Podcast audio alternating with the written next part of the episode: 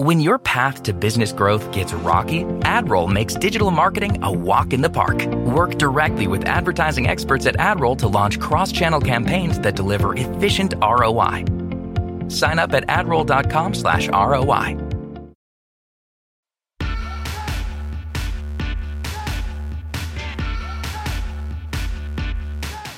Hello and welcome to Hysteria. I'm Erin Ryan. And I'm Alyssa Mastromonaco. Alyssa, do you remember how House Speaker Mike Johnson compared himself to Moses during what he thought was a closed prayer breakfast? I do recall. I do recall. I do think it's kind of funny that he is now successfully dividing a Red Sea. Ah. but as Speaker of the House and a Republican, that's kind of the opposite of what he should be doing. Truly. Yeah. I mean, I feel like that was a little bit of a monkey paw comment. You know, like, I'm Moses. Okay. Er, you sure are. Let's. Yeah, now you are. Alyssa, when we were putting the show together this week, I was like, this is a really well rounded show. It's got a little bit of everything for everybody. I'm really glad we got Taylor Lorenz on the show. Great interview. Talk about, well, thank you very much. Um, her interview with Chaya Raichik, uh, aka yes. Libs of TikTok, is a Hall of Fame exposing the dipshits interview. And it was so cool to talk to her about her process and what was going through her mind as she was doing that. Um, and then we got to talk to some of our friends at the 19th News. We love the 19th. Love the 19th. And they have a new documentary out. Yeah, Errin Haines and Princess Hairston are two of the powerhouses behind that new documentary that kind of shows how, I don't know, watching it, I was like, the news could be so much better. And thanks yeah. to the 19th, it is. Things are starting to nudge in the right mm-hmm. direction. Uh, we also get to talk about the news, that talk about the fallout from the Alabama IVF Supreme Court ruling. Keeps so, on coming. It keeps on coming. Republicans are trying to back away, but we're running at them faster. We also have some news about a new announcement from First Lady Jill Biden. Mm-hmm. And we have a shout out to a young lady. A little toast. Every time we talk about her, I feel so old. Um, but we get to shout out a young lady who's using her voice to uh, elevate the cause of reproductive justice. And it's yep. really, really fucking cool.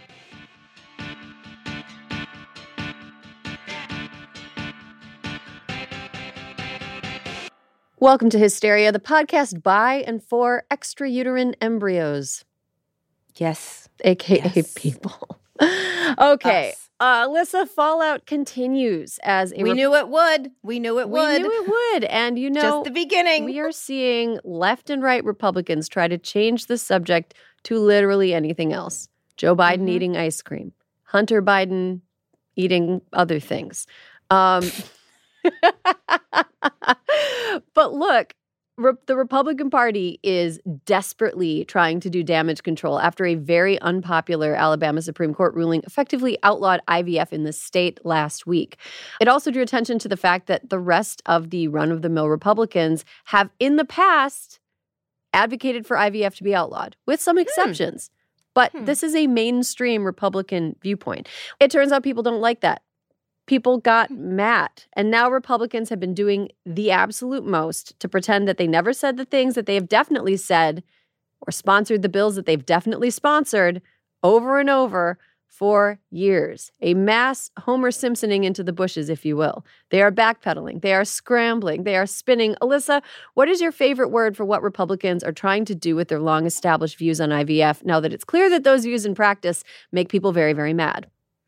Let me set the scene, like Sophia in Golden Girls.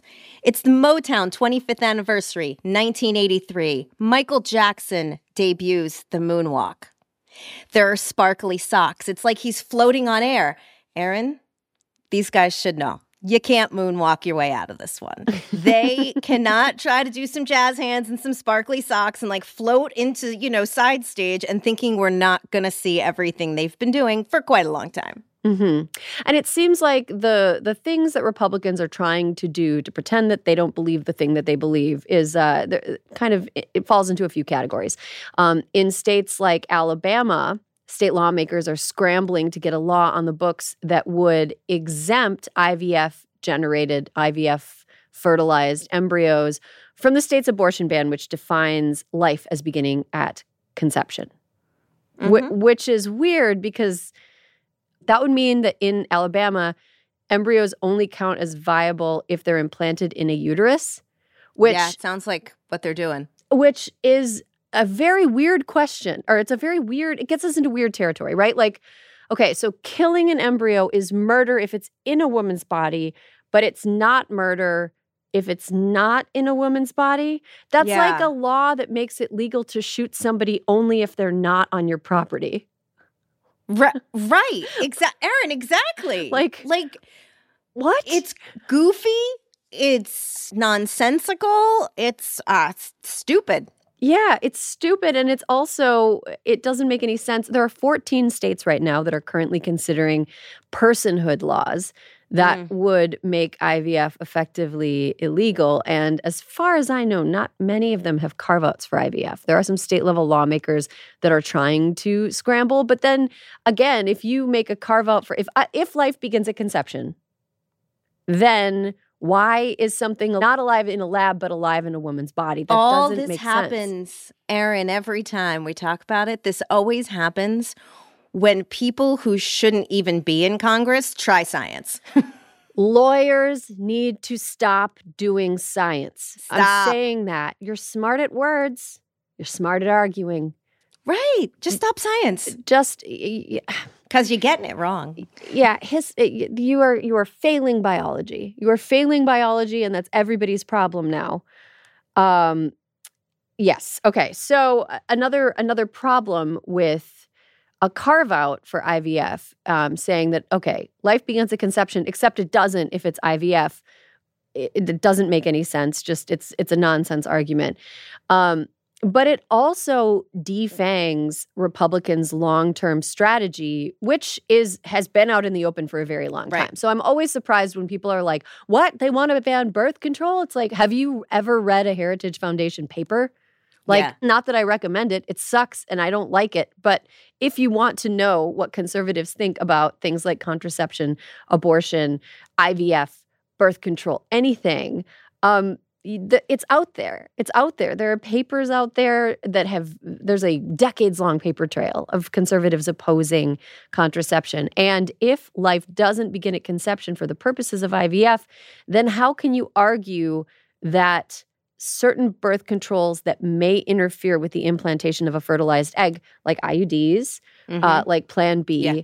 And like, uh, you know, there's not very much, I guess the evidence that this is real is, is thin, but some hormonal contraceptives could theoretically work sure. by impeding implantation into the uterus. Um, and we don't need to get into all the biology of that, although I would love it if some lawmakers would. Yeah. Um, but but here's the thing that that defangs this long game that Republicans have been playing for a long time to roll back contraception access. So, yeah. And the other thing that Republicans are doing, in addition to trying to pass nonsensical laws, eh, are releasing statements. They're The releasing best. statements. The best. They are bringing their best wordsmithing to these statements, Erin. Yeah, Alyssa, they were they're releasing some statements. Can you give us an example of some of these statements? Let me give you a nice tasty one from the RNC last Friday when they told candidates to express their support for IVF, oppose restrictions on the treatment, and campaign on expanding access to it. Quote, it is imperative that our candidates align with the public's overwhelming support for IVF and fertility treatments, the NRSC said, calling the ruling fodder for Democrats hoping to manipulate the abortion issue for electoral gain. It's not fodder if it's the truth, you fucking assholes. oh my They god. are, these are such linguistic gymnastics that they're all doing that, like, hold on, wait, can we read uh, Nikki Haley? Because she's a mess too. Mhm. Nikki's a wreck. Nikki reflected the awkward position for Republicans on Wednesday when she told NBC she supported the decision and thought that frozen embryos made using IVF are babies. A few hours later, she seemed to walk back her initial comment. I didn't say that I agreed with the Alabama ruling, Haley told CNN, but she added she still believes in embryos and unborn baby. What? Nikki, Girl, girl. That is an unacceptable answer. that is it's completely unacceptable. unacceptable. You do not get to keep trolling for delegates across America with that answer. Well, here's here's the thing about IVF. Um, IVF is a really tough process, which we talked about on last Yeah. week's show. It's physically very tough on couples. It's emotionally very tough on couples or individuals who are going through it. Um, and there's a fairly high failure rate. It's not foolproof. Um, in nature, a Mhm. high percentage of fertilized eggs that become embryos are just never going to be viable. Basically, sperm meets egg, they come together, there's a full set of instructions on how to make a human. Sometimes those instructions are just nonsense. They just won't work. And in those cases, if it's if it happens inside of a woman's body, oftentimes unfortunately that results in a miscarriage because that embryo could never the instructions do not it's like getting an, a box of IKEA furniture that's ne- it's never going to be a dresser. You know what I mean? like it's not you can't these pieces it doesn't work. It's better it's like the wisdom of the body to recognize that and start over. Now with IVF, they have the ability to see in a lab which embryos fit into the category of could potentially become a viable human being and don't have the juice genetically.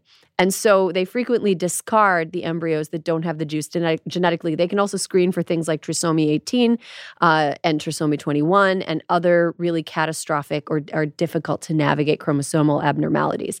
And so discarding embryos in the IVF process is part of it. Like it is part of it. Like there is no there's no getting around like oh we're only going to implant one embryo at a time and every single embryo that gets made we have to give a chance to no that is like right. wasting people's time that is putting them through unnecessary uh, like physical and emotional ordeals and expense. And expense and also like you know time is of the f of, of the essence for a lot of people when they're going Mhm. through ivf and you don't just have like four months to waste on implanting an embryo that is just never going to take it's just like uh so this is this is a the RNC is in quite a bit of a pickle. Um, the candidates are in a bit of a, a bit of a pickle.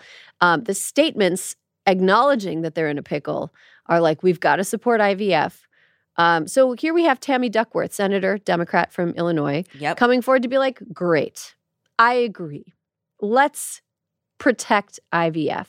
This week on Wednesday, she introduced a bill to federally protect in vitro fertilization and other fertility treatments to the Senate. Um, asking for unanimous consent, basically daring Republicans to block its passage. Alyssa, what do you think they did? What did they do? What do you think they're going to do? Uh, they're going to block it. They're going to block it. They want Unanimous consent. She really threw the gauntlet. It only takes one idiot to uh, muck up that procedurally on the Senate floor. But you know they're not going to let it pass because, Erin, they're saying now this should just be a states' rights issue. But okay, so okay, it should be a states' rights issue. issue that's what they're saying. There are 14 saying. states currently considering or with personhood laws on the books. 14 states Feels So a bit wanna- like hot potato, doesn't it? So you want to protect it, but you don't want to protect it. What does it? What? What? What? What are you talking is- about? here's the thing I am just waiting, you know, for all the people who are like, oh, you know, we'll see how this nets out. Like it's a hot potato. What other women's health issues are they going to deem a states' rights issue? I mean, Erin, what if someone needs a hysterectomy, which would then mean they could never have children? We're gonna have to get that shit approved at some point too? Like this is out of fucking control. Honestly, Alyssa, you know, it sounds very bleak, but and I and I really hate to try to predict things like this because it scares people, but I think that people should be scared about what's coming down the pike because they play the long game, so we should too.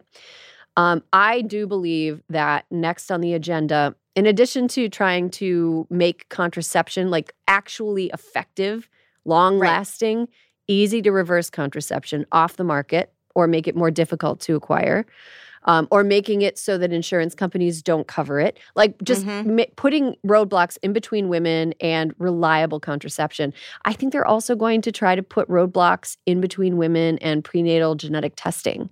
Um, I'm sure. which in a lot of cases contributes to people choosing to terminate for medical reasons. Again, a heartbreaking, emotionally horrible decision that people make. Nobody's like skipping into the abortion clinic after they get a terminal diagnosis from prenatal screening. Nobody's totally. happy about that.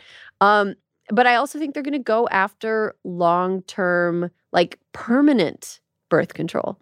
sterilization. To- without question. And and it's already a nightmare. Have you known anybody who's had to go uh, who who's tried to get sterilized as a woman without children or as a young woman?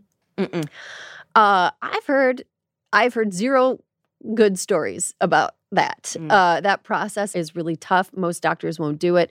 People just assume condescendingly that somebody who is maybe 30 years old, who is like, Going to change their mind. yeah, they're going to change their mind. I know better than you about your own body and what you're going to want. And I can see um, sterilization being more difficult. All of these things, by the way, are issues that uh, a lot of religious organizations stand behind. The Catholic Church is definitely Totally. anti sterilization, anti birth control, um, anti IVF.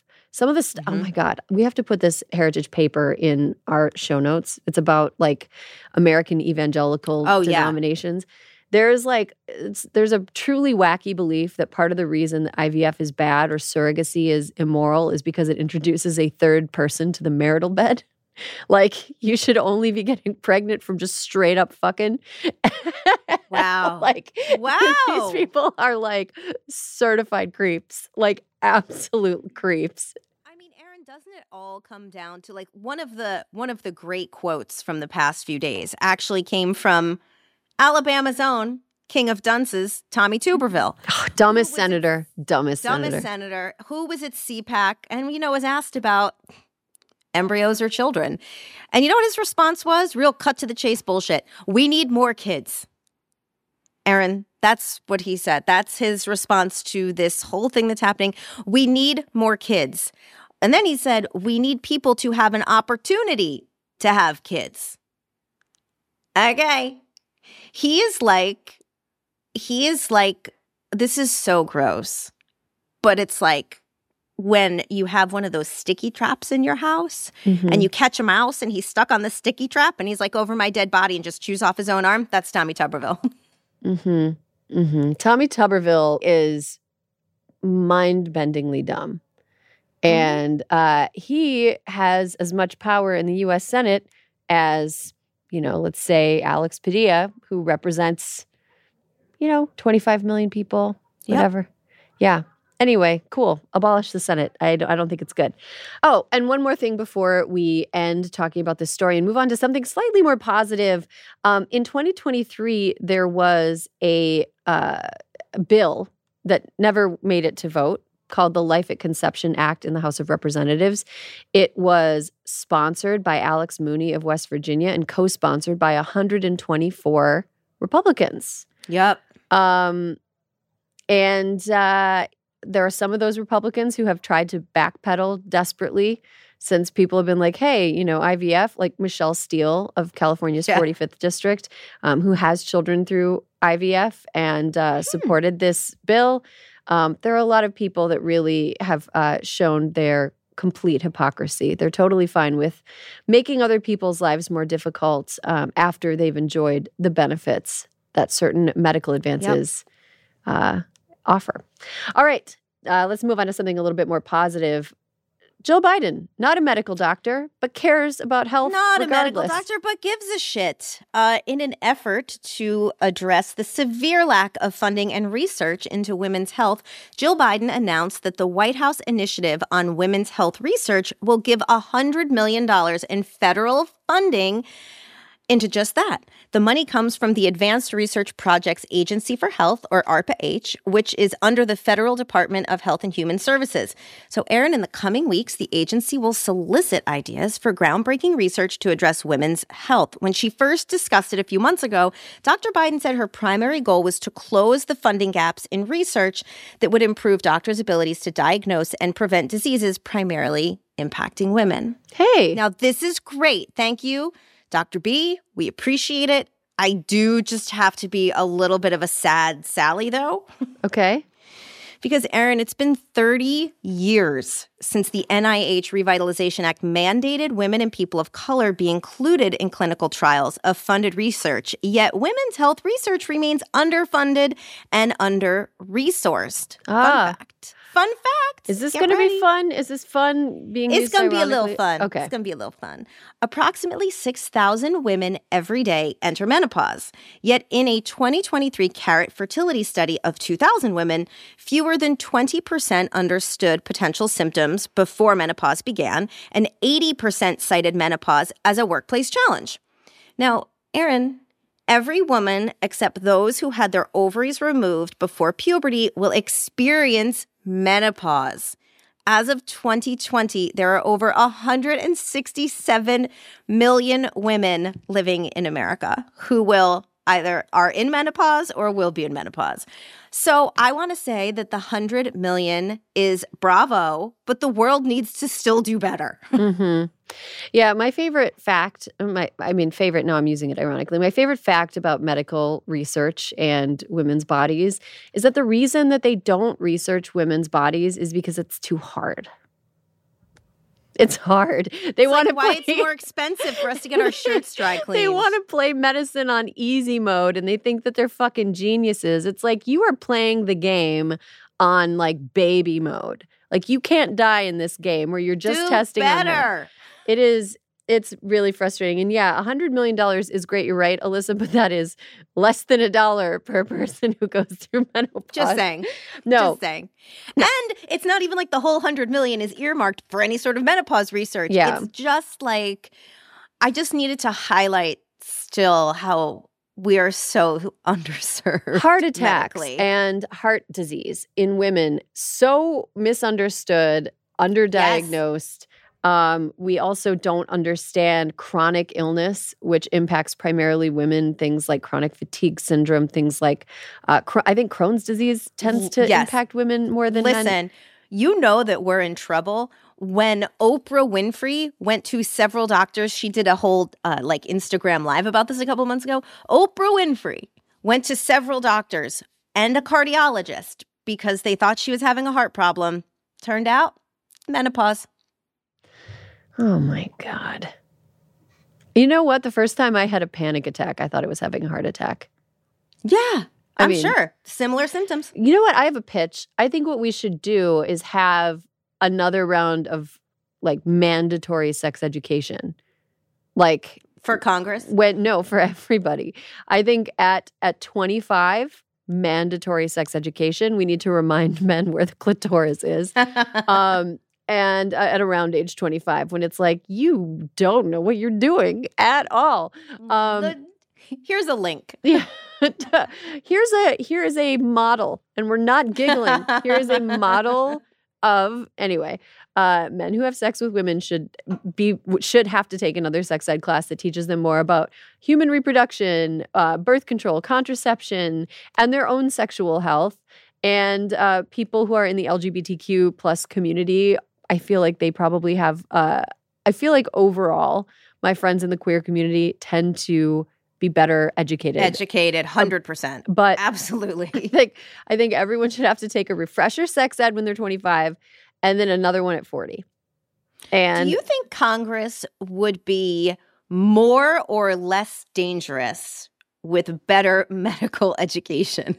Less, absolutely less. Who would Right? be more dangerous? I mean, although Rand Paul is a medical doctor.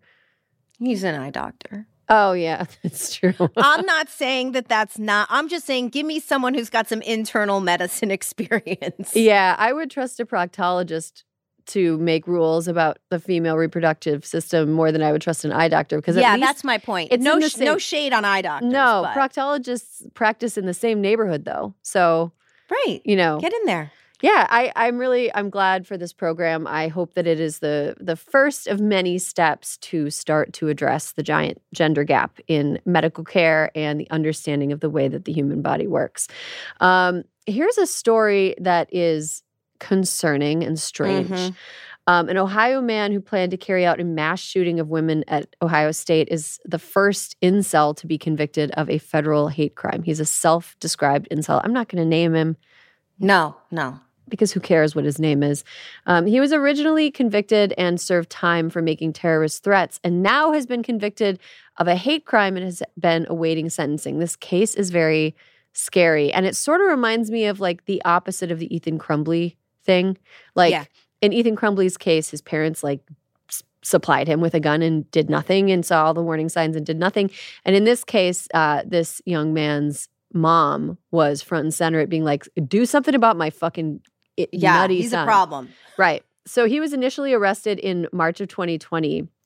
Uh, he's from southwestern Ohio, and his mom, after his mom called 911 and said her son was acting erratically and went into his room with a gun. She also said that she'd found notes and she was worried that he planned to harm others.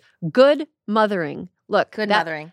that sucks if you have a son that is that wayward and destru- destructive. Um, but she did the exact right thing.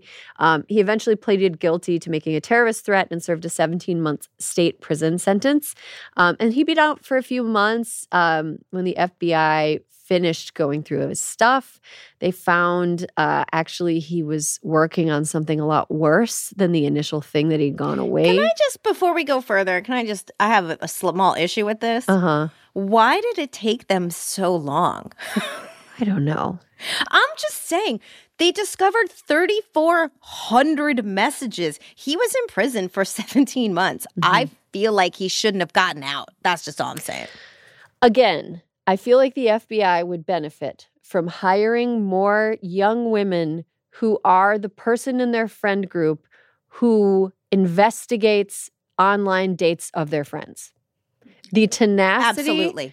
the tenacity and drive and uh, web skills of those young women is, I think, unmatched in federal law enforcement. They need an army of Shoshas from girls. I need, need 100%. They need an army of Shoshanas uh, to investigate potential incel crimes because you know Shoshana would have been through this by herself before he was out wouldn't of have made it through his first trial before she had found these messages. No, and this this individual also posted more than 450 times on incel forums. They also found that he idolized other incels who had uh, killed people Mm-hmm. uh, and carried out terrorist at- attacks. They found disturbing memes on his phone. Um, he brought a bulletproof vest, a hoodie that said revenge on it, and a Bowie knife and an AR 15 with a bump stock, which makes the gun fire like an automatic weapon. And he Right. bought a ghost gun. He was building a an arsenal. Um, and he also wrote a manifesto. So he had, which you know, checked. is the okay. You know that you have. His manifesto was called "A Hideous Symphony." A manifesto written by, we're not saying his name, the socially exiled incel. oh, so unique. Oh, Oh wow. my God, get a grip. While he was on vacation in Greece, sir, close the computer and look up at the beauty Have around you. Ouzo. Greece my God. is magical. A magical place. You're on vacation in Greece, and instead of enjoying the volcanic beaches of the Cyclades or the incredible food of Kolonaki, you are you have your face in your Writing computer. What a waste of a Greek vacation. I would have Mhm. enjoyed taking that vacation, my friend.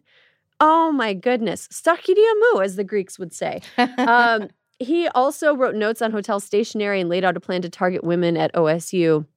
He wanted to kill thousands of people. So the controversy here is all of this happened before he was first put in prison.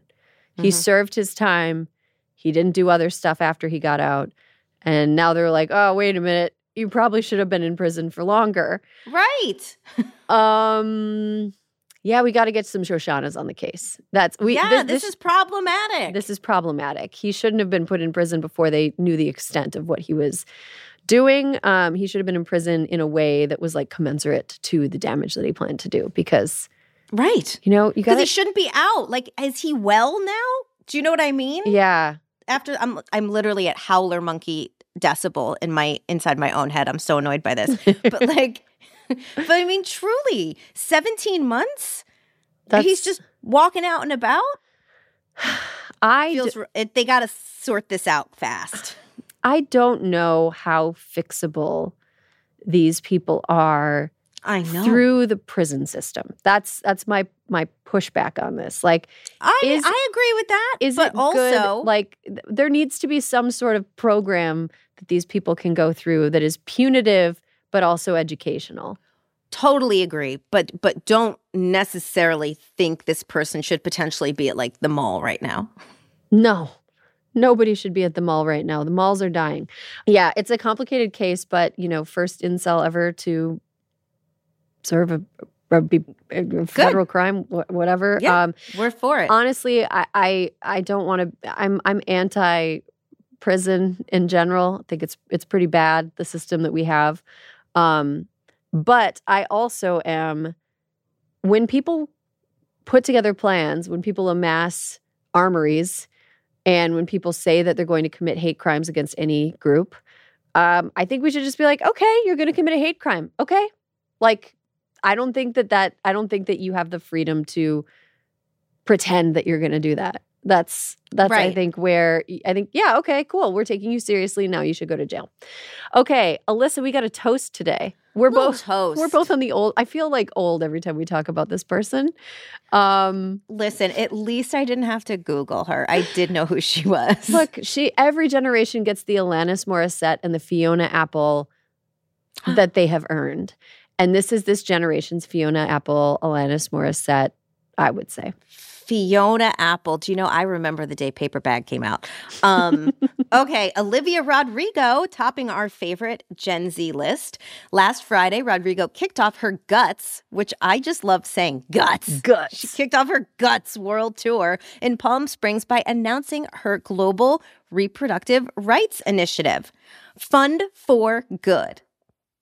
Way to go, girl. In a TikTok video she posted before the show, she talks about how the fund will seek to support all women, girls, and people seeking reproductive health freedom. The fund will directly support community based nonprofits that champion things like girls' education, support reproductive rights, and prevent gender based violence. I love that Olivia this Rodrigo. She's been out and proud supporting reproductive choice in a very courageous and mm-hmm. in your face manner.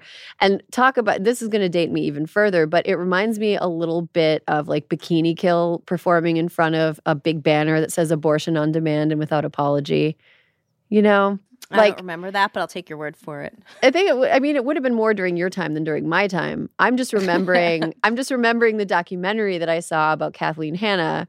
Mm-hmm. anyway, but there was a there was a real a real kind of punk sensibility and riot girl culture back yes. then and a very political, you know, when we we interviewed Sleater-Kinney on this show and they were very political and outspoken about abortion rights as well and it's really cool to see young women who are you know, kind of at the epicenter of what is cool and what young women look up to, um, taking up the mantle. I, I think yes. I, I, I, I, again, I'm sounding so old, but it's like I'm proud of you, Olivia. Yeah, do a little pat on the head. She is Rodrigo's going to be partnering with National Network of Abortion Funds. They will have a table at each of her concerts, and we will link National Network of Abortion Funds in our show notes so you can learn more.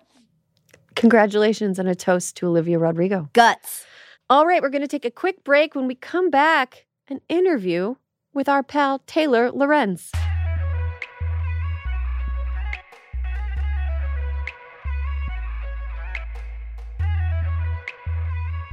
And welcome back. You're listening to Hysteria, the podcast for people who would wake up early any day to watch a hateful shitheel get exposed as a boring idiot.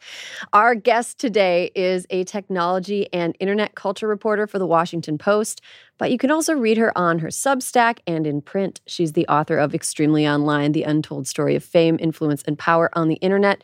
Taylor Lorenz, welcome to Hysteria. Thank you so much for having me. So, Taylor, you are often in the thick of important conversations about technology, culture, power, etc. But this week, you went mega viral for an interview with Chaya Raichik, the hateful wretch behind the anti-LGBTQ gimmick hate blogging operation Libs of TikTok. So, we're going to play a clip from that interview for our listeners in case they haven't heard it, and uh, you know, then we'll we'll go from there. If you eradicate transgenderism, which I believe you suggested in a post today. No, I never suggested that. Oh, okay. You reposted a post that was advocating for that. What would happen to the people that have already medically, socially, completely transitioned and are leading happy lives? What would happen to them? I mean, what's your plan for, for that?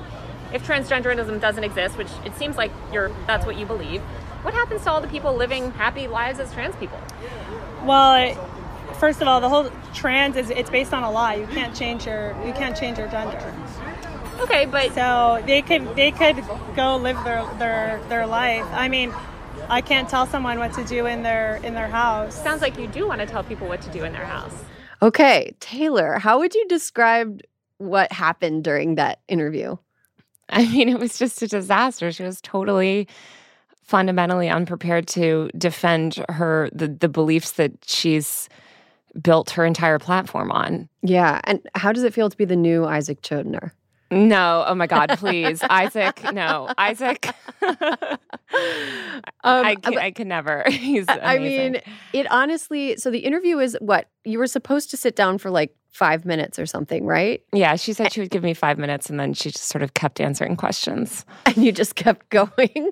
Um, if you haven't watched the fifty-five-ish minute video, um, I highly recommend you do, but also give yourself a little sweet treat at the end because it is kind of a a tough watch, even as somebody who really is not rooting for Chaya Raichik in any way, shape, or form. It is just she just cannot stop. Um, did anything about this interview surprise you?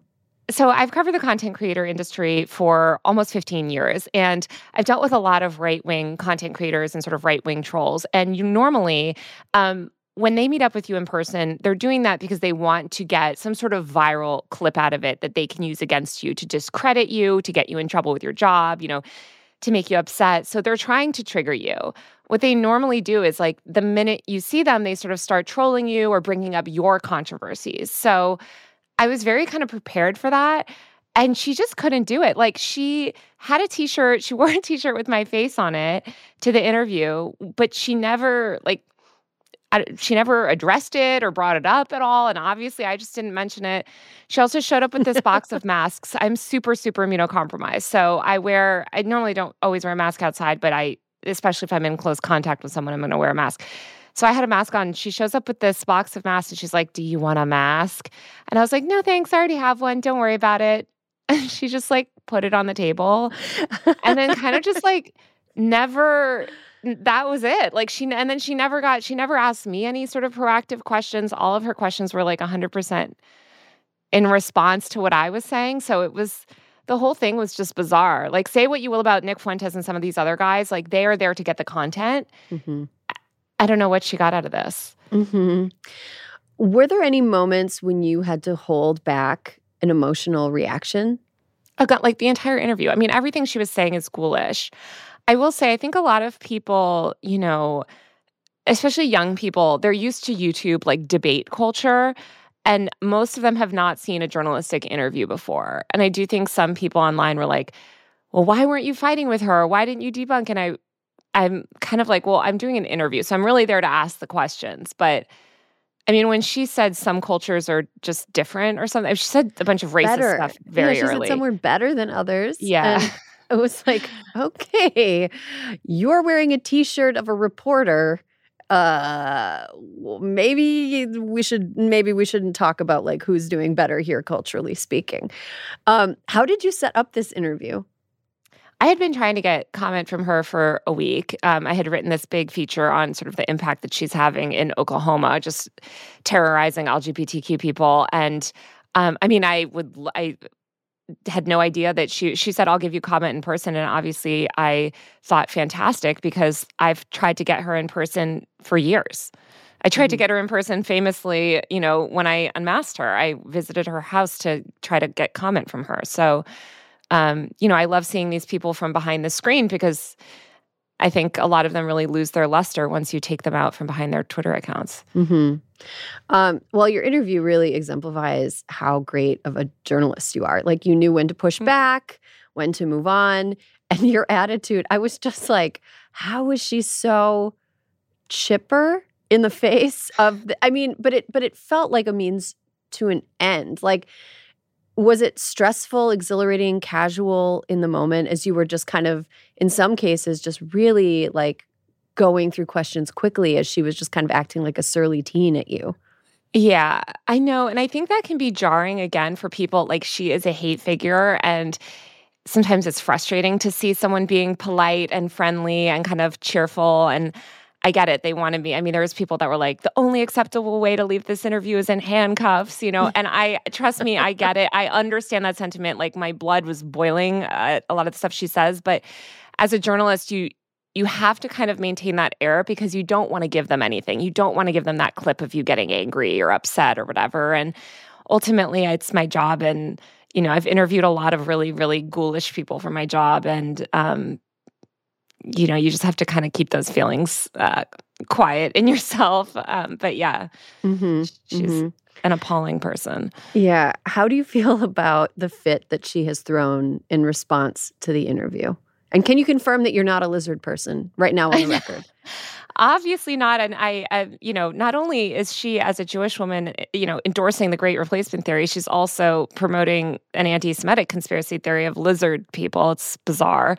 um, but yeah, she was really upset that I posted that full that I posted the full interview. Um, of course, because she didn't want the full interview out there. She wanted to be able to selectively edit it. And I think it's very telling that the only part she was able to selectively edit was like some clip of like a voiceover of her asking me about my age, um, which is totally irrelevant to my job. It's just this obsession that she has with like my personal details. But um, yeah, I thought it was hilarious. I mean, she had a meltdown on Twitter and then she completely stopped promoting it. And then she started blocking and hiding any reply of anybody that responded to her tweets with it. hmm And what do you hope viewers who didn't previously know much about Libs of TikTok, and God bless them if they didn't know previously very much about Libs of TikTok, what do you hope viewers take away from your interview if this is all they know about this person? I really hope that they actually read my story because I think my story provides a lot of context and background for my interview and also can help you really understand the damage and harm this woman has done. I mean, there's so much that she was saying in that interview that I didn't, you know, that I think could use extra context, such as in the interview. Um, I mean, she looks uh, terrible in the interview. I think it like really de- demystifies her, and I think it just takes away a lot of her power. Um, there's value in kind of engaging with these people if you can do that, um, and I do think it sort of helped just expose, uh, you know, that her, her whole sort of anti-trans ideology is built on quicksand. Mm-hmm. So, you know, I hope if if people take nothing away from that, you know, they realize that she's she's not she's she's full of shit basically if I but, but you know, quick no, of course. Um, but quickstand is is still pretty dangerous. Can you talk a little bit Mm-hmm. about your article and and uh, what role she has somehow in uh, Oklahoma and the education system there now?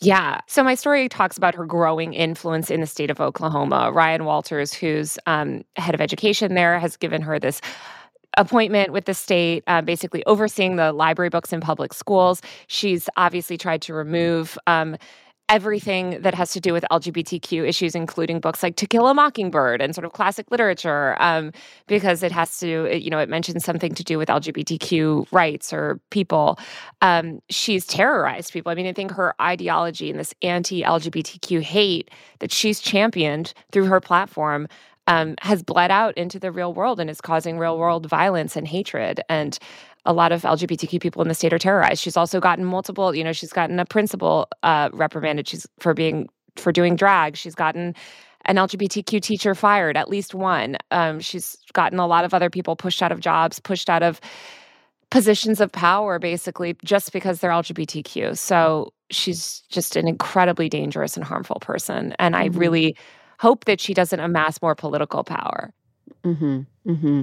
Yeah, I've I've read that she has uh, a lot of times people that are targets of her ire end up getting things like bomb threats and they get swatted and um, their lives are just kind of made to be hell because she just seems to be on this like flight of extremely online hate whimsy. Um, and it's it's like it's very shocking to see that you know I, I saw somebody describe your interview with her as kind of exposing the fact that she's just like gamified the algorithm Yeah. and like gotten figured out a way to sort of like hit the like slot machine button over and over again and get like three cherries three cherries three cherries with like attention and likes and validation. And now she's like in in charge of library books in a state she's only been to once which i learned from your interview with her which is pretty crazy Yeah, and I think it's really important to remember that because I think people, especially these days, people think of power solely on the internet and they solely sort of understand power through the lens of like, how many followers does this person have? Or, you know, they're they're this figure online. She has political power. Even if you take away all of her followers, she's directly informing anti-LGBTQ legislation in Florida, according to DeSantis's press secretary. Um, you know, obviously she has this role in Oklahoma. She's playing a bigger role in other state politics as well. Um, so I think it's just really important to, you know, report on this woman and um, you know, expose her and kind of just critically report as much as possible because ignoring people like this does not make them go away. Mm-hmm. So, Taylor, you've made a lot of powerful enemies. Uh, which one are you most proud of? Like, which one, if you could just like polish your enemies and line them up on a shelf, which one would be front and center? Well, I just love that like people with billions of dollars spend any amount of time thinking about me. I think it's hilarious. So I guess I don't know, maybe Elon Musk, like or Marc Andreessen, just one of these. But like, if I was a billionaire, first of all, I would never amass that amount of wealth. But like, I would, you would, couldn't catch me on the internet, you know. So like, McK- you'd be like a Mackenzie Scott. You would be just be yeah. like giving it away and enjoying life. I'd be trying to bring you know, workers' rights. I'd be funding some workers' rights political party or something, which is why I'll never be a billionaire. Oh, uh, well, you know, me neither. So we can join in on Billionaires Club together. Taylor Lorenz, thank you for all of the work that you do. Thank you for this interview. And uh, to play us out, listeners, here's another clip from the interview presented without comment We'll be right back. I'm curious kind of how you're thinking, you know, when you think about your the way that you put out content and the way that you think about growing your media empire. Here, this is the a blowjob. I was like, what?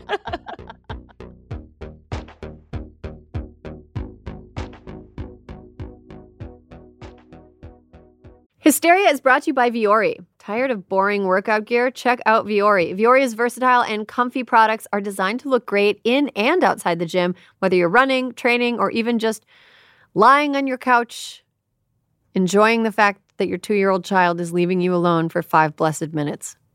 I love that for Vuori. Is that, you know what? That seems like a real perk of Vuori. it is. It's perfect. It's cut perfectly for lying down and just savoring a moment to be left alone. It's great. five stars, no five, Hundred percent, great. That's the type. That's my favorite sport. The new, the women's performance jogger is the softest jogger you'll ever own. Grab one of these new colors before they sell out, and check out the women's daily legging, which features a high waist drawstring tie and upgraded no slip fit. All things that are absolutely essential in a legging. Essential. I love these leggings. They are because you know, like not everybody's the same. You know, so mm-hmm. it's like mm-hmm. I need a little bit more room around my booty, so I size up a little bit, but then it's, t- it's usually too big in my waist, and so now I just just pull that drawstring. Exactly. And I don't show I don't show any crack when I bend over. Congratulations. Thank you so much. Thank you so much. See, you have your baby and I have my butt crack. For guys, there's the men's core short, the most comfy lined athletic short out there, and the men's Sunday performance jogger. Oh my gosh, Alyssa, my brother, who I have given Vuori performance gear to. Yes won an ultra marathon over the holidays. I saw that. That is so incredible. He ran 80 miles in the freezing cold. I don't think he was wearing his Vuori core shorts because that would be dangerous. Dangerous. But, but, he he loves wearing them to train, and uh, I'm so proud of him. I'm so Vuori played a role in his ultra marathon win. Uh, plus, Vuori is 100% offsetting their carbon footprint and reducing and offsetting 100% of their plastic footprint from 2019 onwards. Vuori is an investment in your happiness. For our listeners, they're offering 20% off your first purchase. Get yourself some of the most comfortable and versatile clothing on the planet at vuori.com slash hysteria. That's V-U-O-R-I dot com slash hysteria. Not only will you receive 20% off your first purchase, but enjoy free shipping on any U.S. orders over $75 and free returns. Go to vuori.com slash hysteria and discover the versatility of Vuori clothing. Clover gives you the power to run a smarter, faster restaurant. See everything in real time with the kitchen display system. Streamline takeout and delivery with online ordering. With the right tech, quick service is getting even quicker. Clover accept payments, run your business, and sell more. For a limited time only, visit clover.com to get a $450 statement credit on qualified hardware purchases. That's www.clover.com. For over 130 years, McCormick has helped you make mom's lasagna to keep her secret recipe alive. Take over taco night.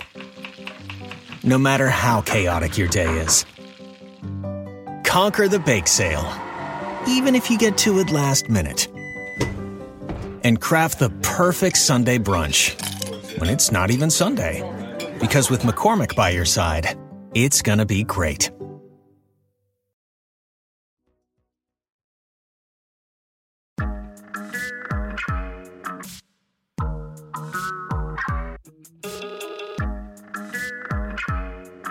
And welcome back. You're listening to Hysteria, the podcast for people who would love to see the news business unfucked. Our first guest is a founding editor of the news publication The 19th. She's an award winning journalist who's worked at places like the Associated Press, the LA Times, and the Washington Post. Errin Haines, welcome to Hysteria. Thanks for having me, and not a moment too soon.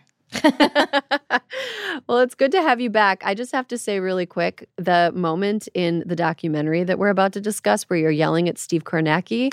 Yes, we I- loved it. We texted about it. It oh made my the text God. chain, Aaron. It was a brilliant moment. I was like, see, look, this brilliant journalist agrees. Just agrees. the facts, Steve. Just the facts. I don't want the what if wall. Punchy Errin is the best Errin. Our- We loved it. We absolutely loved it. Our next guest is a filmmaker, entrepreneur, and activist dedicated to advocating, especially for women of color. She's one of the filmmakers behind the documentary about the 19th, Breaking the News. Princess Hairston, welcome to Hysteria. Hello. Thank you for having me.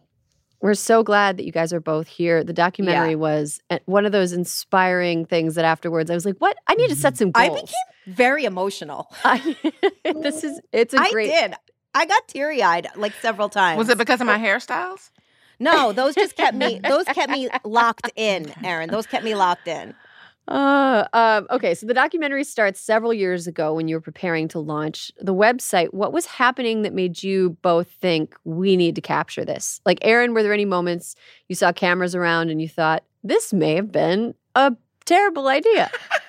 Absolutely. Uh, but also, uh, you know, we were a startup. You know, we we launched a week before the Iowa caucuses, and frankly, had no PR budget. And so, you know, the documentary filmmakers uh, came to us and said, "We'd love to tell the story of the 19th, whatever that's going to be." And we're like, uh, "Yeah, sounds good to me. Uh, I think this could potentially work out for us and and get our story out to a much wider audience." Um, so, yeah, I mean, we said yes, but also in that moment we're thinking yes come follow us on the 2020 campaign trail right? And and c- help us kind of document this this very consequential election. But you know by the time we really got rolling the pandemic had hit and you know joe biden's in the basement and we're trying to figure out you know if we're still going to have a newsroom much less you know how to cover it if we are still going to have one.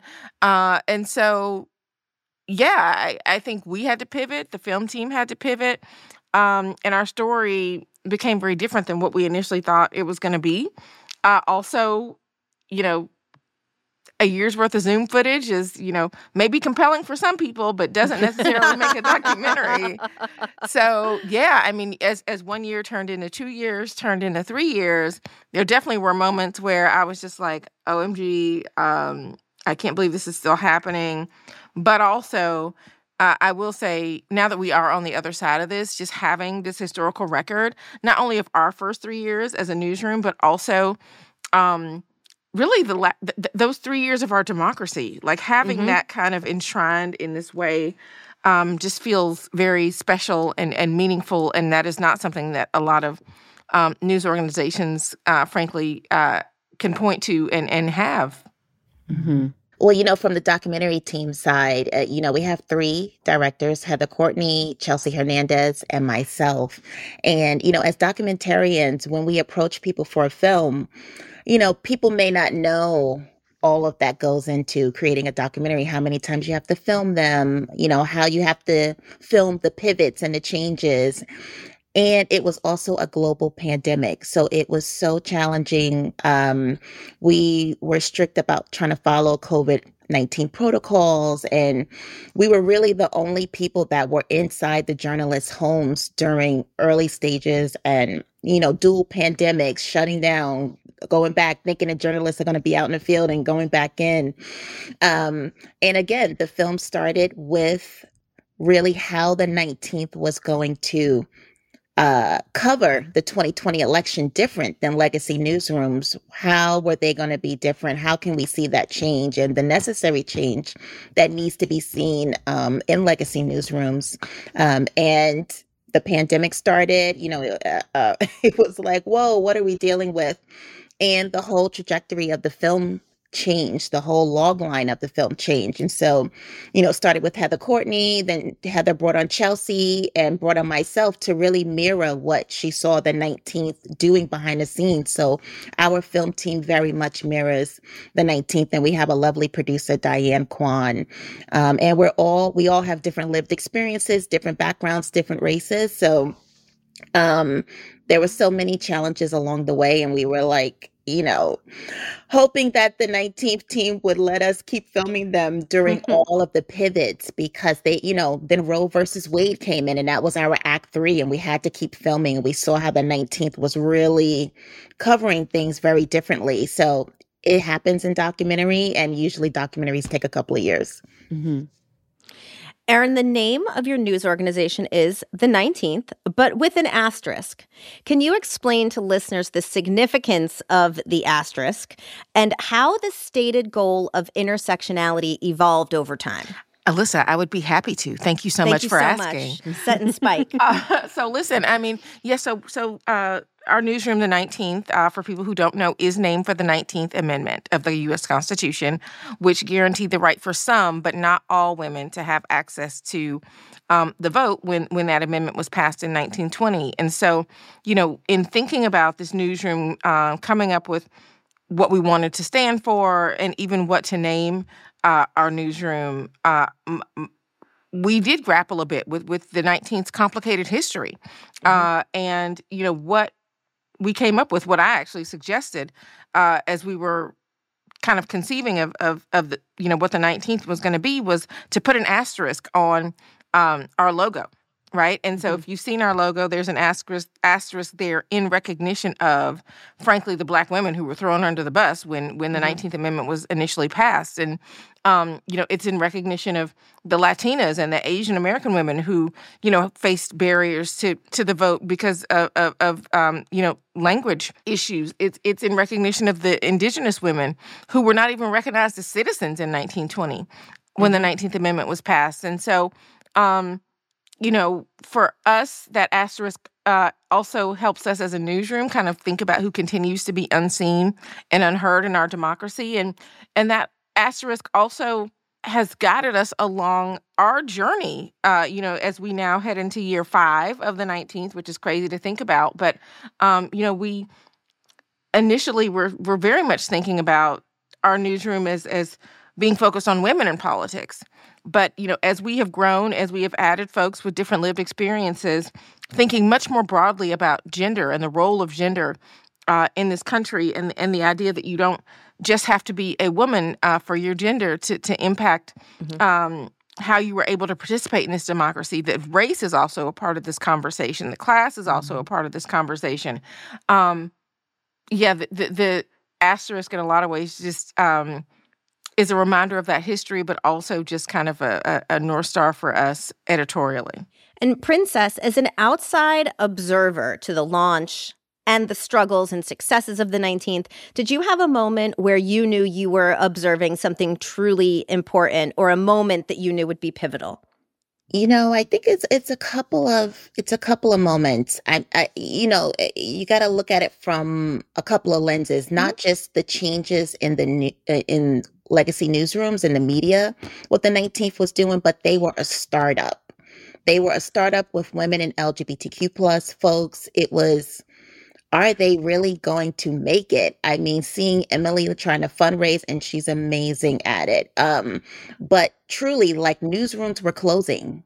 Like mm-hmm. we were we were reading articles like shut down, shut down, no longer employed. I mean, you know, uh, newsrooms, it was just a scary time. So every time that they would grow, like bring on another reporter, and I was like, oh my God, like they're secretly doing it behind the scenes. Like we're watching them, you know, progress in a way that many are not.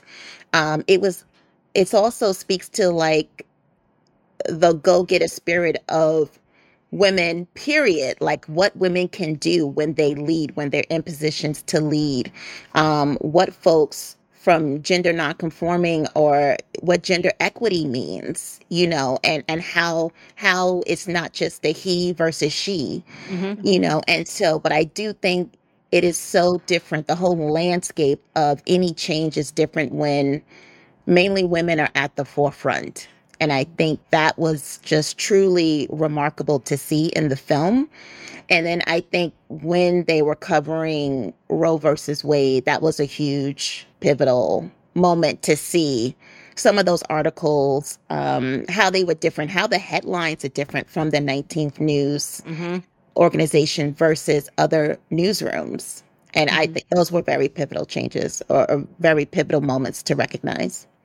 The documentary captures the pitching of the Breonna Taylor story to the 19th staff. And the 19th is the place that broke the story wide. Erin, tell us about stories that you feel urgency to report on.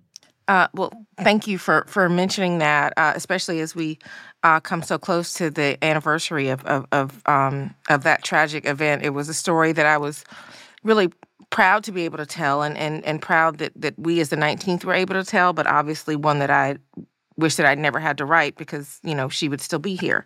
Um, you know, for me, uh, a big reason why I wanted to come to the 19th was because I did want to center Black women's stories, you know, not as kind of this side thing that was happening in our in our country, in our democracy, but really as one of the central storylines, absolutely of our politics, but but also um, in terms of just this moment in time. Uh, we are, you know, the the rallying cry in 2020, you know, was listen to Black women. You know, what does that look like uh, for us to take that seriously, to to be able to really talk about uh, their lived experience, to be able to normalize their leadership, right? Um, I wanted to be able to do that uh, in a way that felt consequential, and so, um, you know, when I am able to do that here, it really does feel like my best and highest use as a journalist. And also, you know, I mean, the reality is I was a reporter for much of my career. And so to go from that to being, you know, a founder and also just one of the um, highest ranking black women, frankly, in in um, in journalism and political journalism, like that representation uh, matters a lot to me too, and it is not something that I take lightly. Mm-hmm. And you were the first journalist to interview VP Kamala Harris after the election. Yeah. What was what was that moment like? You know, fun fun fact, Erin. I'm told that I uh, have the record uh, for interviews of, of the vice president at this point mm-hmm. uh, in mm-hmm. my career, and that is with us. Uh, you know, being a newsroom that's only four years old, so that's kind of cool. But um, that's awesome. Yeah, yeah. really cool. Seriously, I did not realize that, uh, but we do. Um, you know, I do talk to her often because again, like the the the most powerful woman in the country is a black woman, and that is something that uh, I did not think I was going to be able to say in my lifetime. It's certainly not something I thought I was going to cover in my lifetime. You know, landing that interview, we were a really, really young newsroom when that happened. I mean, literally, our website had gone live the same week that we did that oh interview, gosh. right? Wow. And so, you know, I didn't know if she was still going to do it. You know, uh, you know, then candidate Biden nominates her to be the vice president. I'm like, oh gosh, is her number even still going to be working? But it was, you know, and and and and and she absolutely not only committed um, to doing that 30 minute interview with with us, but um, we were the first outlet that she spoke to, and and that was absolutely intentional. Uh, I think because of the way that I had covered her. Uh, I covered her um, presidential campaign, and actually, the very first story that I wrote for the 19th was about why I thought that that her presidential campaign didn't have a chance to take off, namely because of her race and gender, not because of the other things that some other outlets were writing about in terms of her mo- message or, or momentum or money or any of those things. Which, Erin, I just have to say, she had the best announcement event and best announcement speech of anybody who launched that year. It was it was a front runner kind of event. Yeah. It really was, mm-hmm. and totally. so to be at that point a year later, where voters didn't even get to weigh in on her uh, in a in, in a primary, uh, you know, really unpacking what that was about, uh, and mm-hmm. then mm. just the trajectory several months later. You know, race and gender go from being her biggest liability as a presidential candidate to her biggest asset in that whole Veep stakes conversation. Mm-hmm. Um, mm-hmm. being able to write about that I uh, I felt like really did kind of position me well to to land that interview. Uh, so for the 19th, it was certainly a big deal, and for me personally, as as uh, as a journalist, it was a big, pretty big career uh, mm-hmm. moment. Erin, you said in an interview on the day the election was finally called of Kamala Harris, quote, history delayed will not be history denied.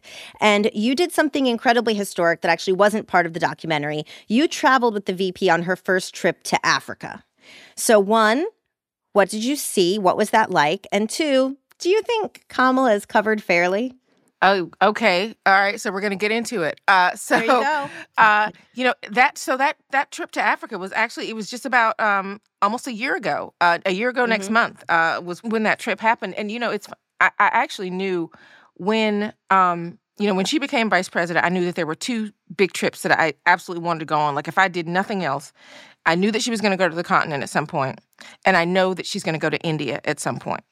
Mm-hmm. And I wanted to see what that looked like, how her leadership was being regarded on the world stage, right? And she's been on the world stage a lot, you know, since she's been vice president. But but but that uh, that trip felt significant to me. Mm-hmm. Uh, it was also my first time on the continent, so p- personally, it, it, it had significance.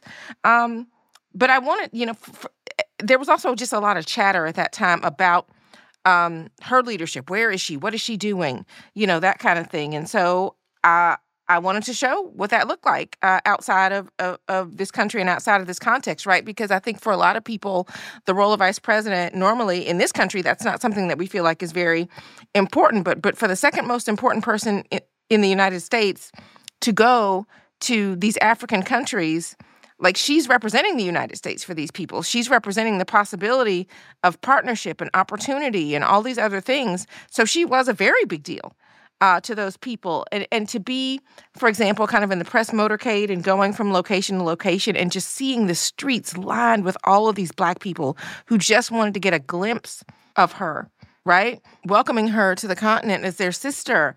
Um, she had a familial connection in Zambia where her grandfather had done uh, some governmental work. Uh, so it was a it was a different way to kind of get to know her, but also to see her leadership in a way that, that we really don't see it here. Uh, th- there were, you know, a handful of us that were part of the um, American press corps that were following her around, but the the African media that turned out to cover her on all of these stops, I mean, dwarfed us by many, many, many people. Mm-hmm. Uh, so that was really um, that was really a moment for me um, that reframed just kind of globally, uh, you know, what that what that discussion looks like. And look, I mean, in terms of how I think she's been covered, I, you know, I think it's absolutely legitimate just given, you know, a couple of historic things about the nature of this administration, namely that, you know, President Biden is the oldest president that we've ever had, and also that she is a historic first in this kind of traditional role, right? So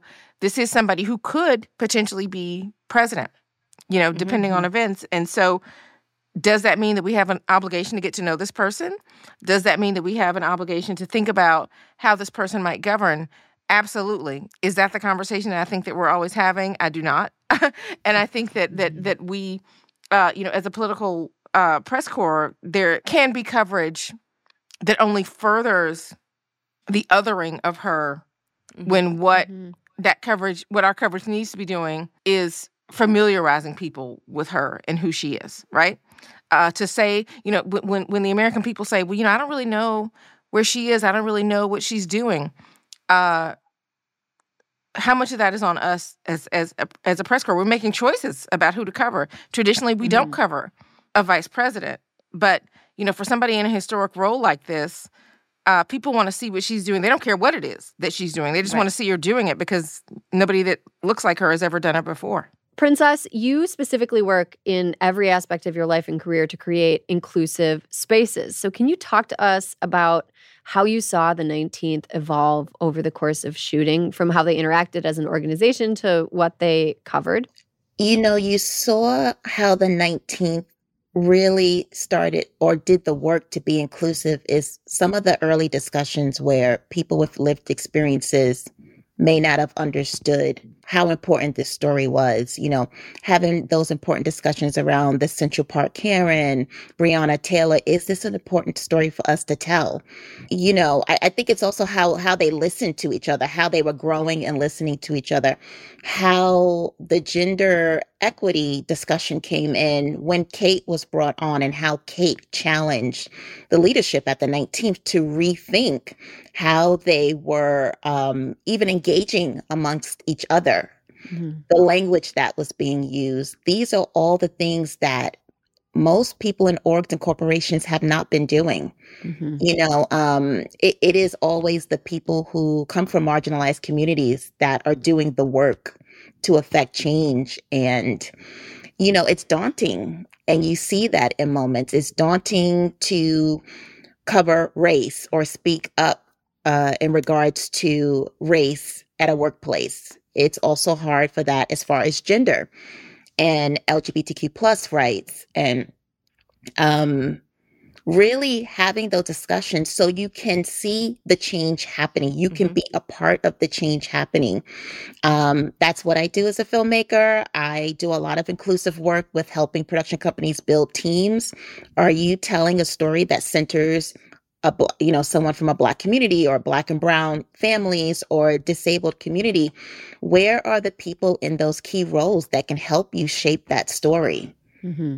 Mm-hmm. and for most people they have never been challenged it's just been the main dominant um, group of people who are often not people of color who have been in those key roles to shepherd those stories and they always they have not always been correctly um, you know, shaped. They they just have not been. You can tell when people from the community that's not really our experience. Mm-hmm. So it's not an authentic story. So what is the issue with having those inclusive voices, those voices that can shape that story accurately? you know what are we doing to build those teams. Mm-hmm. And finally, um, send us out on a high note. Uh, everything feels a little heavy from time to time, uh, and doing the work that you do probably takes a toll on just your mental health and your social battery. How do you both find joy and disconnect from work? Yeah, you know, um, yeah, I probably should invest in a therapist. it's, it's, a lot of work. I should I should do that, Erin. Um, it is, you know, I I contribute a lot of my poise and grace to my upbringing with my parents because they both went through segregation. Schools segregated to schools unsegregated. It it's only one generation away. And so despite all the challenges they went through they still taught myself and my brothers love. Mm-hmm. it was never like hatred or these group of folks did this to us so you we you know it's like a rebound effect of anger and war. It was just how can you be your best self to improve humanity? So I think that just something within my culture, which I'm, what I'm used to from a lot of my uncles, aunts, grandparents, it was just like, what are we doing to improve culture? Like it's it's improve humanity. It, it, it despite all the hatred and harm that we have faced, we still move forward in a positive light and find that way to st- stay positive. What can you do? Don't always say what this person should be doing or that. Okay, so what can you do to help facilitate that change? And I, I you know, it's definitely hard. There's you've got to find a way to heal. As a person who um, does that, it, it does require a lot of activism work. A lot of people don't have it in there. They're tired. They're everyone's different. So if I know that I can use my voice and I'm not that afraid to speak up for change, or maybe come to someone and say, hey, what you said at a workplace was extremely har- harmful, and here are the reasons why. Maybe no one's ever told them that. And mm-hmm. someone did tell me that. Thank you for pulling me to the side and giving me that breakdown on how what I've been saying uh, could be harmful to, to other people in the room. So, you know, I think everyone should find their own way where they can affect change in a positive way that can move us forward through humanity. Yeah. Mm-hmm. Well, Errin Haines and Princess Hairston, thank you so much for joining us. Thank you. This was a really great interview. Uh, listeners, the 19th documentary, Breaking the News, is now out on PBS, and you can watch it for free. And we are going to link it in show notes, and you definitely should watch it. We loved it, it. Inspiring and great. And thank you both for all you do. Thank you. Thank, thank you. you for all y'all are doing for democracy. All right, we have to take a quick break. When we come back, more hysteria.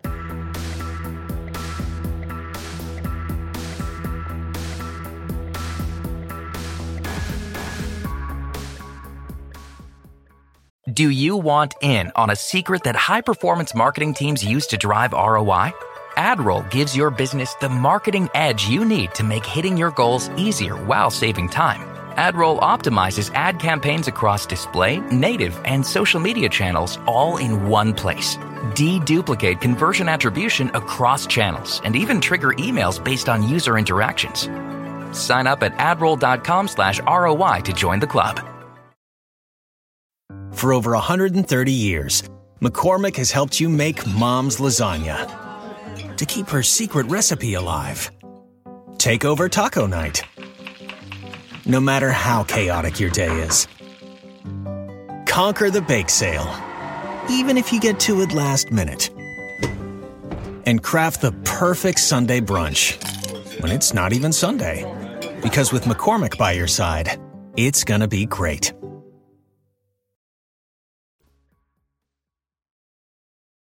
For over 130 years, McCormick has helped you make mom's lasagna to keep her secret recipe alive. Take over taco night. No matter how chaotic your day is, conquer the bake sale, even if you get to it last minute. And craft the perfect Sunday brunch when it's not even Sunday. Because with McCormick by your side, it's gonna be great.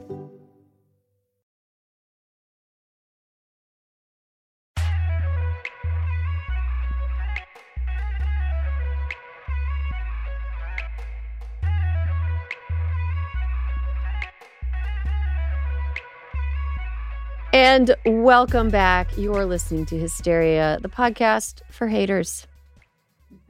I'm. oh,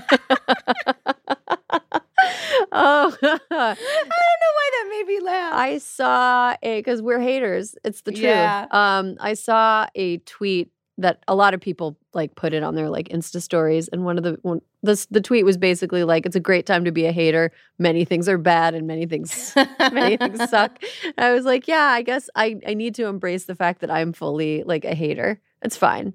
It's fine. It's fun. I like we, haters. We hate things that are not terribly important. Also, I feel like if you are a hater, you cannot have a fragile relationship with the things that you like. You have to be able to handle it when other people hate your stuff. Because yes. otherwise you are just like like not not a not a not a fun hater. Like it's it's fun. Like I hated Oppenheimer. I thought it was a very You did hate Oppenheimer. I haven't movie. seen it. It was like seems not for it me. is watching Hollywood's white male A-list read a Wikipedia entry with a really cool sequence of a bomb blowing up in the middle, and that it, it, it does it. It's it is almost ardently tropey in a way that doesn't advance the medium of film in any way. Uh, I thought that it was it was shot well, and again, I thought the bomb sequence was good and Robert Downey Jr. was good, but everything else, I was at one point I turned to Josh and I was like, "Is this supposed to be a good movie?" And mm, yeah, uh, go ahead and watch it. It's not your though. cup of tea. If you like it, I won't be hurt. I will know you're wrong, but I won't be hurt. And that's what it is, in my view, to be a socially responsible hater. You have to be able to handle it when people don't like the things you like or when people like the things you don't like. Um, okay, before we get to I feel petty, Sandy, Sandy Petty, are we going to be sane this week? I think we're both petty this week. Little, I'm feeling a little petty. Let's get the announcements for the class out of the way first. In the lead up to Biden's upcoming State of the Union address, I sat down with old pals and fellow Obama alums John Favreau and Cody Keenan on the latest episode of Inside 2024 to reminisce on what it was like writing Obama's speech, what makes a good speech, and what Biden should do for his speech. If you're listening, President Biden, and want to subscribe to Friends of the Pod for access, head to crooked.com slash friends. Okay, I think we're both feeling pretty petty. Alyssa, Yeah. you feeling petty? I am. Okay. I've spent some time uh, down the reality TV rabbit hole because the world is a dumpster fire and I need something that truly takes my mind away from uh, the day to day. And so I, I binged, I've started the first six episodes or so of this season's Love is Blind Charlotte. Mm-hmm. Mm-hmm. Erin, here's my thing. Okay. Now, listen, I'm not going to pretend like I'm above it all, right? I've watched Love is Blind Sweden. I've watched all the Loves Blind. I- I've Love is Blind Brazil is teed up next, and Japan is not far behind. Okay. I think the premise of this show is so interesting because. I don't really think Love is Blind. I No, mean, no we've wants to talk about established- that. We've but I don't think Love established is it's Blind. not. We've established that it's pretty much not. But But Erin, the caliber of people, specifically the dudes, I just they they seem to try to find the most troubled emotionally men who have previously only sought women for their physique, their physical appearance. Mhm. And they're like, here we go. We're going to put you in a room where you can't see these women and you date them through a wall who are interesting and I don't know have hot voices. Is that the thing? I don't really know. But they are trying to um, make fetch happen with some of these guys. And it's not going to happen and it's painful to watch. I'm not going to say the caliber of the women is that much higher, though there is my favorite this season is AD. I'm mm-hmm. not sure I like the man that she is dating, but I like AD. She's got a lot of sass. She's very smart. I like her family, everything about her.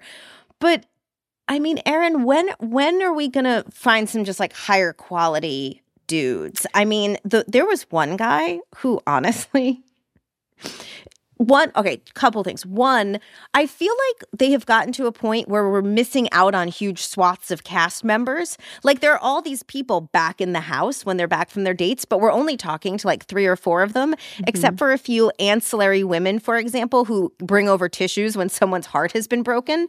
So i feel like they are self-selecting the experience i personally would like to dj myself. It's like i don't know. Give me that woman in the corner. I want to Uh-huh. know her story. Did she not go on one date it's like it used to be much broader. Do you know what I mean? Like if you go back to the first episodes, you got to see everybody. And now it feels like they're really cherry picking. Like, of course, the people on the show are cherry picked, but it feels really like like after maybe season five or six on the real world, when they just exclusively cast for conflict, Mhm. this feels similar. Okay, so here's my question about the quality of the guy's issue. Is it Yeah. because the type of guy who in the year of our Lord 2023, it's 2024, but you know, they would have auditioned in 2023, the type of guy who would audition for a reality dating show is a self-selecting low caliber guy.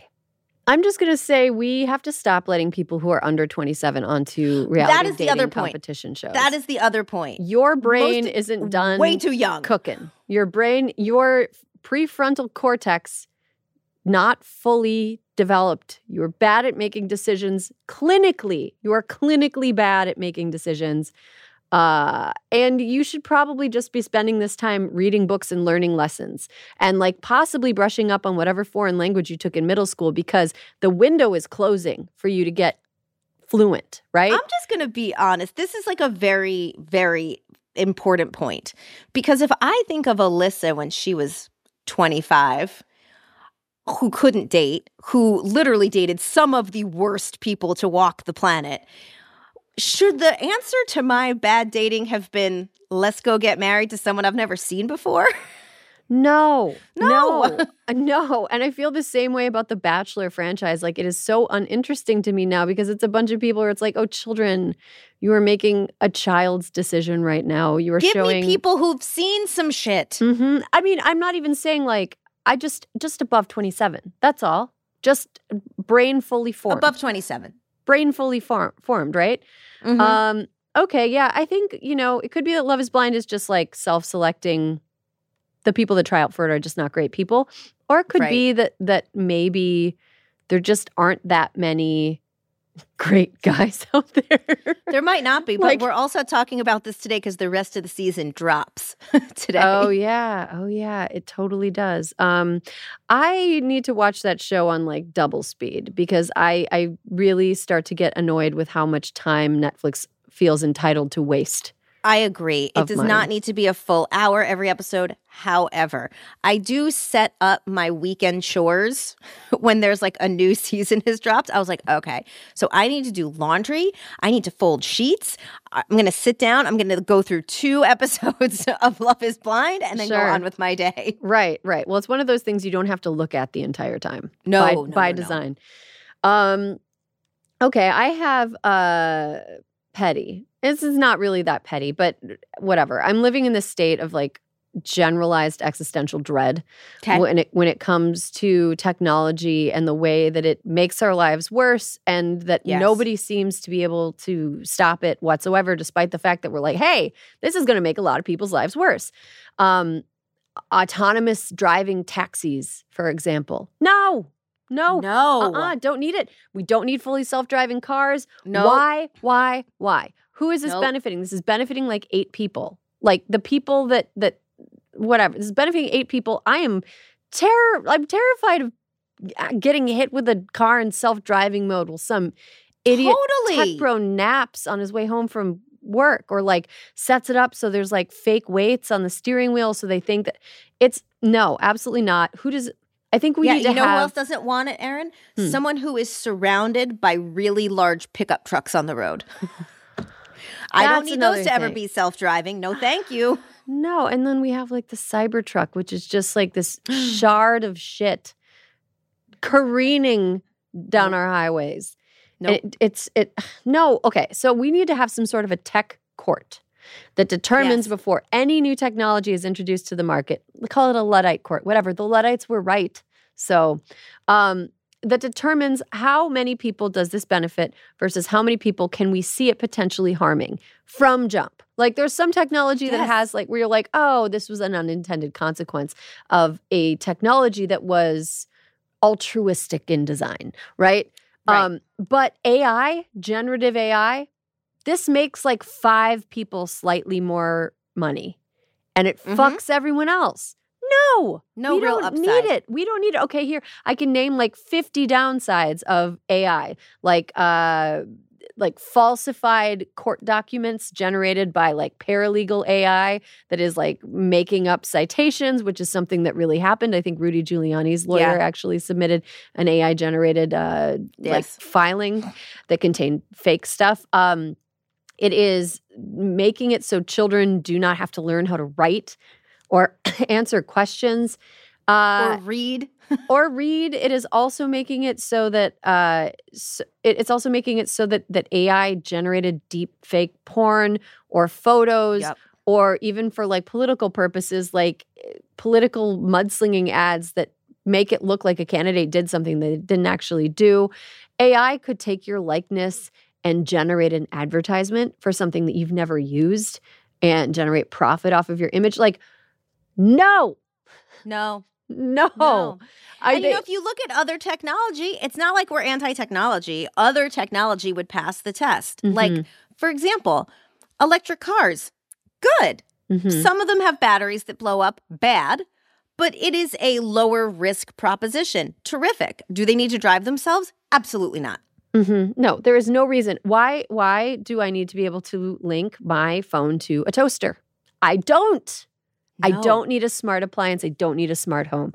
The dumb home, the dumb appliance. Like, let's. uh, Why are we making everything hackable? Can I just say something? Not to sound like that retro bitch, but like, okay.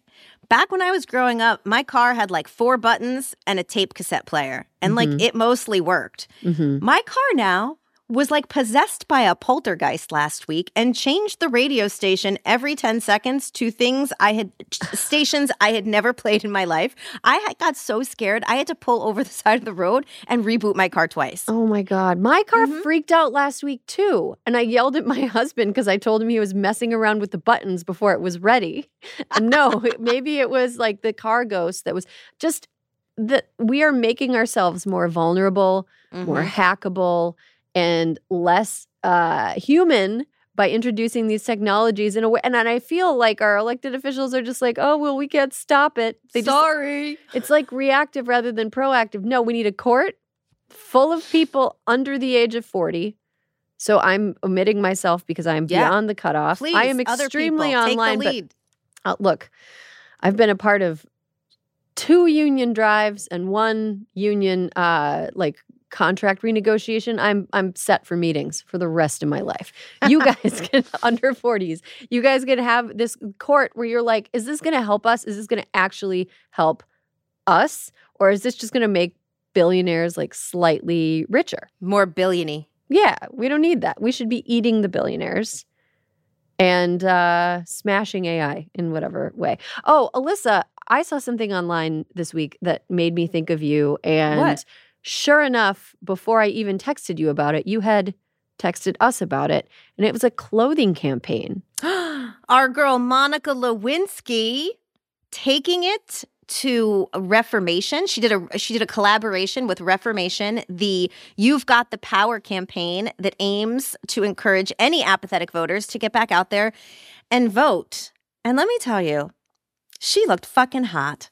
She looked so good. Those clothes, I'm I cannot wait to shop the collection. Reformation. Mm-hmm. You've got me. It's a slay, as they It is. as it's they a would slay. say. No, she looks she looks so great, and the the collection looks great, and it's for a good cause. So congrats to Monica, and good move, Reformation. Totally. And also, it's not just, I always feel bad saying someone looks hot. It is much more than that. It is about someone who is reclaiming her identity online that other people have tried to take from her. And she's putting herself out there in the way that she wants to be seen. And that is what is hot. At this point, if you're still targeting Monica Lewinsky, you look like a huge fucking asshole. Like they're you, like out a there. like a real like you know cheap hacky stuck in the 90s aged out of relevance asshole uh, because monica's awesome. Okay that is just about all the time we have but before we go i wanted to give a shout out to a listener a listener weighed on in on the discord I'm not active on this server, but I wanted to pop in and say I love Hysteria so, so much. Every week, it's like taking a cozy seat in a safe little club, and it makes me feel sane. It's also super funny despite the depressing realities, lol. And Erin and Alyssa are so good together. Oh, we know. Yeah, thank you. Love hearing them make guest appearances on any other pods too. Thank y'all. Shout out to this wonderful Discord member. And if you want to chat with us on the Discord, because Alyssa and I both pop in there from time we to time. We do pop in. Um, and you want to access a bunch more exclusive content, consider going to crooked.com slash friends to subscribe. All right. Uh, well, I want to thank Taylor Lorenz, Errin Haines, and Princess Hairston for stopping by to chat with us today. Alyssa, thank you for being my ride or die. And listeners, if you want to get in touch, hysteria at crooked.com. You are the reason we keep making this show, and there will Yes. be more hysteria for you next week.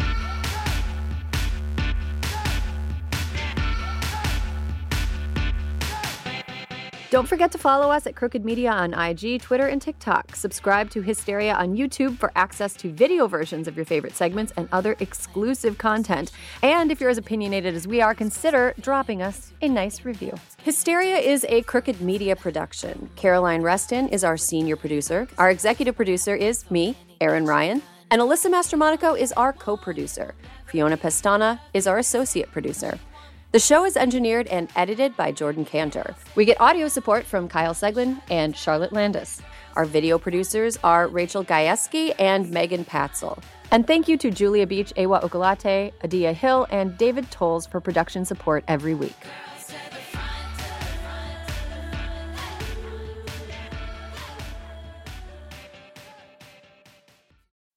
Why pick one city, one beach, one restaurant, or even one view? With Celebrity Cruises, you can have it all. Explore the best of Europe, the Caribbean, and Alaska with the best premium cruise line.